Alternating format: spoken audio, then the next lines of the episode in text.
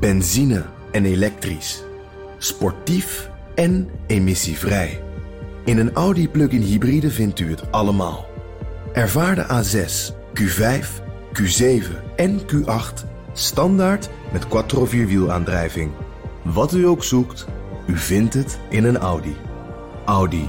Voorsprong door techniek. Je hebt aardig wat vermogen opgebouwd.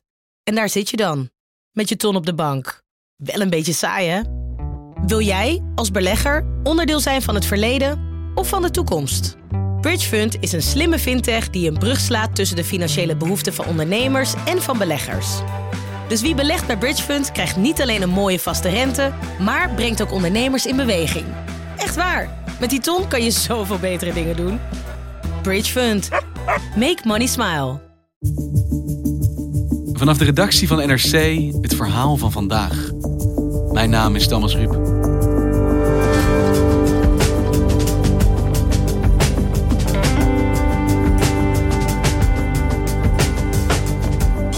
...35 jaar geleden schreef Margaret Atwood The Handmaid's Tale. Een grimmige toekomstvisie vol leed en vrouwenonderdrukking. Een uitgekomen voorspelling, zeggen mensen nu. Het rode gewaad met witte kap, iconisch door de televisieserie, zie je terug in protesten wereldwijd. Nu krijgt het boek een vervolg. Maakt Margaret Atwood de verwachtingen waar?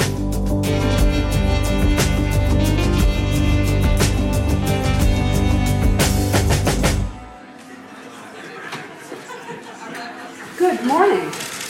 Everyone can hear me? Excellent. Thank you all for coming to hear from Margaret Atwood on the Global Publication Day of the Testaments, where Margaret will be speaking publicly for the first time about the much anticipated sequel to The Handmaid's Tale.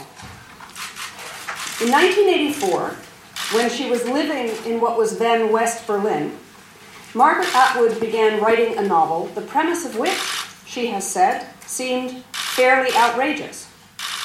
Hey Thomas, jij was voor ons in Londen deze week. En kan je eens vertellen waarom je daar was? Ja, voor een persconferentie voor een boek. En dat is eigenlijk vrij uniek, want een persconferentie gaat nooit over boeken. Een persconferentie gaat over nieuws. En niet over literatuur. Thomas de Veen is boekenredacteur voor NRC en schrijft over fictie. Maar nu ging het wel over literatuur, over de nieuwe Margaret Atwood. Het boek The Testaments, de Testamenten. Het vervolg op haar klassieker The Handmaid's Tale. There have always been questions from readers about The Handmaid's Tale, but they are now more urgent than ever. Ja, het was een spektakel. Een zaaltje in de British Library waar denk ik honderd mensen, eh, journalisten, filmploegen, cameramensen, fotografen uh, bij elkaar kwamen om dus naar een schrijver te kijken. Het komt omdat Margaret Atwood misschien wel de meest legendarische schrijver is die er bestaat. She has since become a fully fledged literary rockstar. And The Testaments is the most anticipated literary event of the year, according to The Guardian. De Handmaid's Tale is nu 35 jaar oud. En voor de niet-ingewijden, waar gaat dat boek over? The Handmaid's Tale is het verhaal van een dienstmaagd, zoals het vertaald is. Het speelt zich af in een Amerika dat uh, helemaal de verkeerde kant op gegaan is. Er is een theocratische, conservatieve uh, dictatuur ontstaan.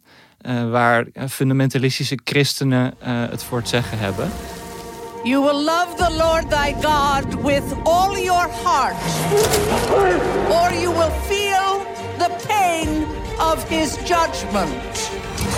For that is his love. Een van de problemen van die maatschappij is dat er weinig kinderen geboren worden. En dat daarom een deel van de vrouwelijke bevolking tot dienstmaagd gemaakt is. Dat betekent dat ze opgesloten zitten en eigenlijk alleen maar dienen om kinderen te baren. Iedereen in dat land heeft een vaste functie en een vaste rol. Iedereen ziet er op een bepaalde manier uit, altijd hetzelfde. Je hebt de bevelvoerders, dat zijn de machtige mannen. Die hebben in sommige gevallen een dienstmaagd. Als de echtgenoot, zoals de vrouw dan heet, zelf geen kinderen kan krijgen. En dan de man uh, seks heeft met de dienstmaagd die dan zwanger moet raken. En dat kind baart voor het gezin. Die verkracht wordt. Uh, verkracht wordt op een manier die zodanig geïnstitutionaliseerd is dat het geen verkrachting meer heet, want mensen zijn eraan gewend. You girls will serve the leaders and their barren wives. You will bear children for them. De dienstmaagden zijn ook gekleed in een lange rode cape uh, met een witte kap op hun hoofd. Je kunt niet aan hen zien wat voor persoon ze zijn. Ze zien er allemaal hetzelfde uit. Ze kunnen niet onder de kap door kijken. Je kunt hen niet aankijken, want zij kijken naar de grond. Dus het zijn een soort nonnen om te zien. Vrouwen die helemaal niet uh, enige uh, aanstoot mogen geven aan de wereld. And blessed are those who suffer for the cause of righteousness. En je hebt boeken die uitkomen en die daarna eigenlijk in het vacuüm van de vergetelheid verdwijnen. En sommige hebben nog een hele levensloop daarna. Hoe is dit boek vergaan vanaf het moment van verschijnen? Het verschilt een beetje welke plek op de wereld je eh, neemt. Want uh, dat vertelde Margaret Atwood ook nog tijdens die persconferentie. In sommige delen van de wereld vonden ze het een heel angstaanjagend, dreigend toekomstbeeld. Dat dit ooit toch zou kunnen gebeuren met Amerika. In Amerika zelf zeiden ze nee, dat gaat ons nooit gebeuren, want wij zijn the land of the free. Maar sommige anderen dachten, uh, dit is toch wel een waarschuwing. Uh, dus het werd wel al meteen als een soort potentiële klassieker gezien. Ook omdat het een heel erg goed boek is. Het was wel een succes. Het was een succes. Margaret Atwood was al een, een aanzienlijke schrijver. Uh, en dit heeft haar reputatie alleen maar vergroot. Er zijn bewerkingen van gemaakt, uh, verfilmingen. Victoria Tennant en Robert Duvall as the commander. The Handmaid's Tale. Uh, het is door academici bestudeerd als een interessant literair werk. Dus het is wel meteen in de kanon gekomen. Uh, en het is echt weer tot nieuw leven gekomen uh, in de afgelopen jaren. En dat komt eigenlijk vooral door de serie die ervan gemaakt is, ten eerste, tv-serie. En ook door politieke ontwikkelingen in de wereld, die mensen heel erg deden denken aan de wereld van The Handmaid's Tale. I was asleep before. That's how we let it happen. When they slaughtered Congress, we didn't wake up. When they blamed terrorists and suspended the Constitution, we didn't wake up then either. Now I'm awake. My name is Alfred. I had another name. Ik heb de televisieserie gezien. Mm -hmm. En kan jij mij eens beschrijven wat daar nou de, de, relevantie is geweest? Waarom is dat nou zo'n succes geworden? Margaret Atwood vertelde zelf op die persconferentie. Uh, ze was bezig met de makers van die serie om opnames te maken, om een script uh, tot uh, perfectie te krijgen. En op dat moment, dat was november 2016, werd Trump verkozen. En op dat moment zeiden zij tegen elkaar: nu gaat, het, gaat deze hele serie veranderen. Niet de serie zelf, maar wel de manier waarop die bekeken gaat worden. Grab him by the pussy, dat soort citaten. Mannen in, met macht die op zo'n manier over vrouwen praten. Daarin zag iedereen een voorbode van wat Margaret Atwood 30 jaar eerder had voorspeld.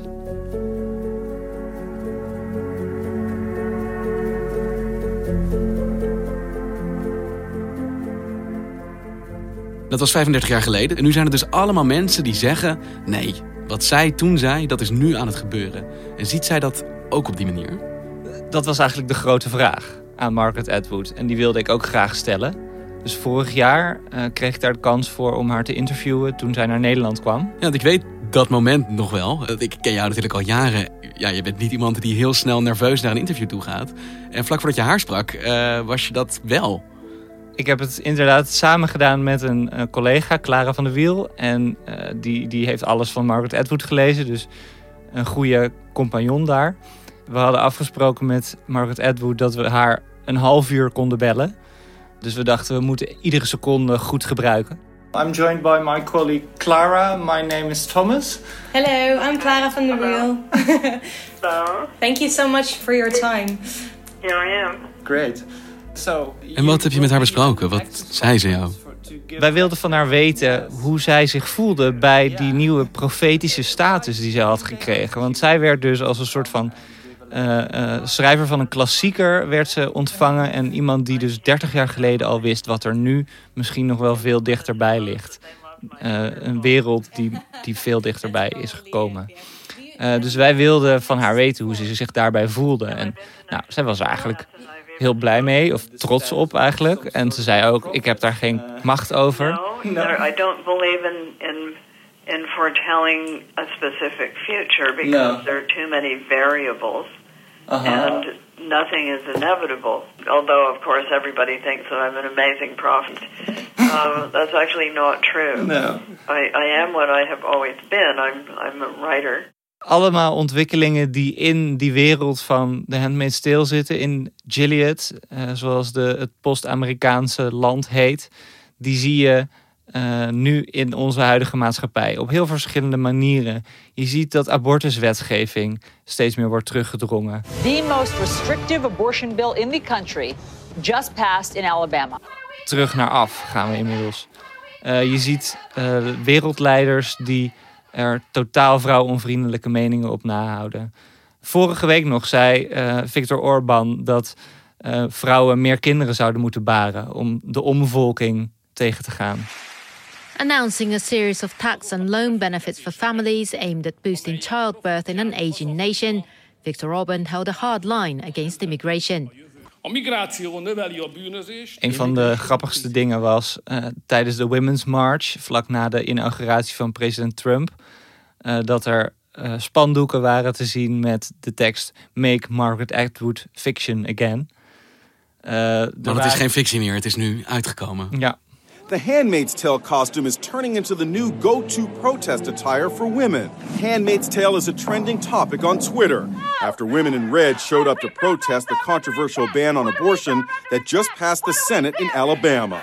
all over the United States, around the world. There's even a handmaids coalition, complete with a guidebook on how to make your own crimson cloak and white bonnet. Een van de slimste dingen waar Margaret Atwood ook wel een beetje met trots over spreekt, is dat bij eh, bijvoorbeeld de verhoren van Brett Kavanaugh in de Senaat. De hoge rechter? Ja, die van vrouwenmisbruik werd beschuldigd, van aanranding en dergelijke.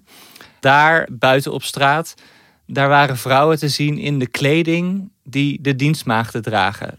They're not causing a disturbance. They're not saying anything. They're not immodestly dressed. They're just there.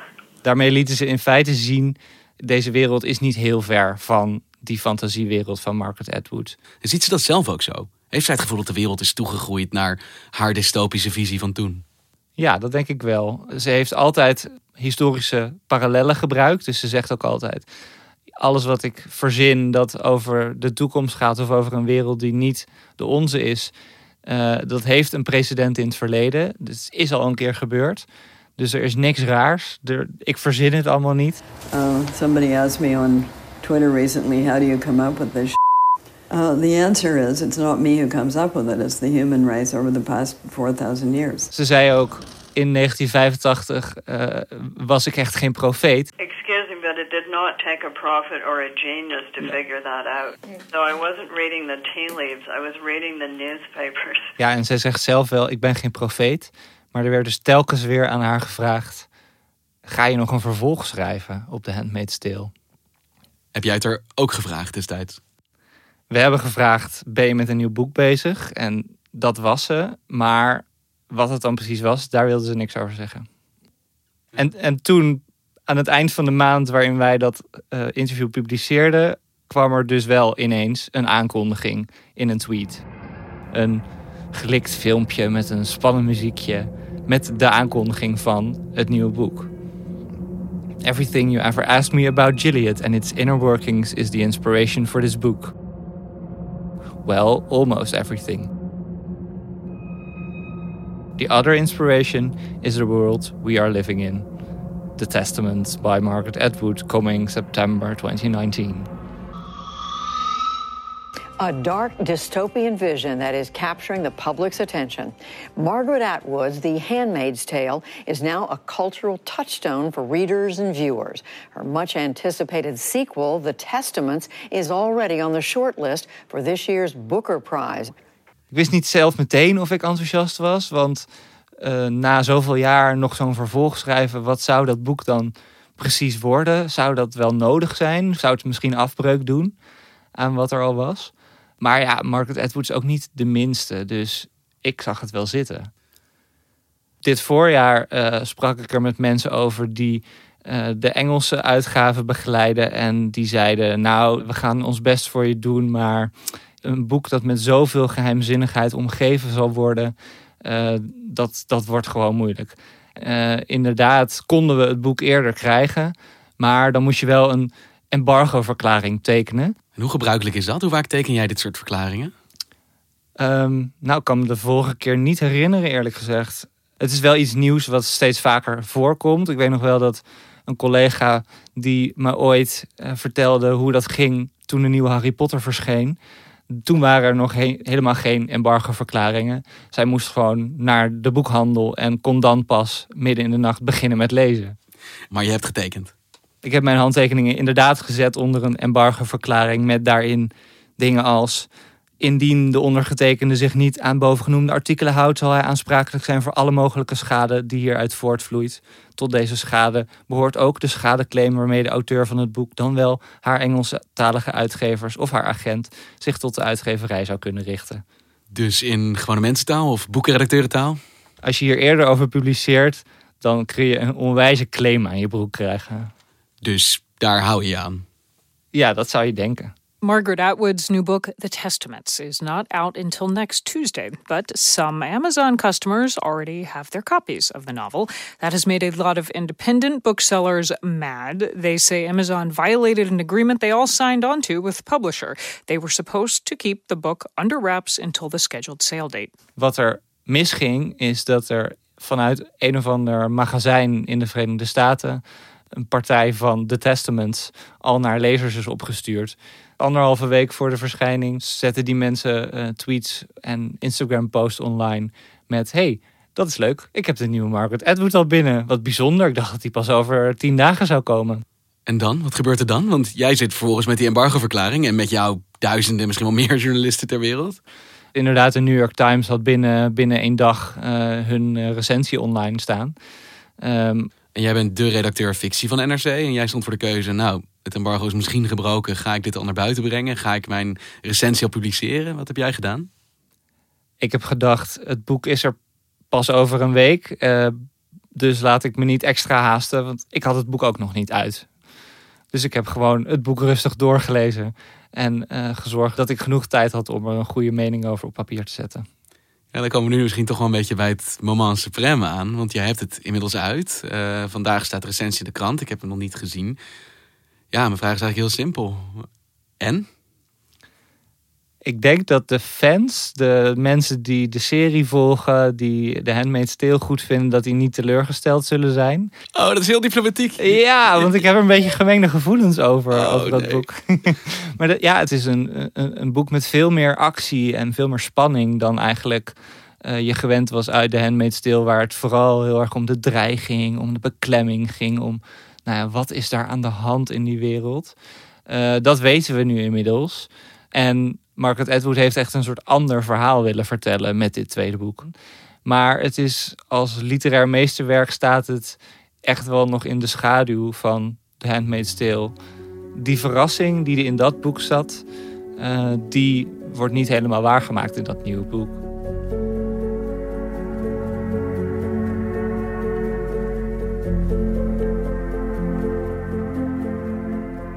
Hey Thomas, Margaret Atwood schreef 35 jaar geleden een boek waarvan iedereen nu zegt dat het heeft een enorme voorspellende waarde gehad.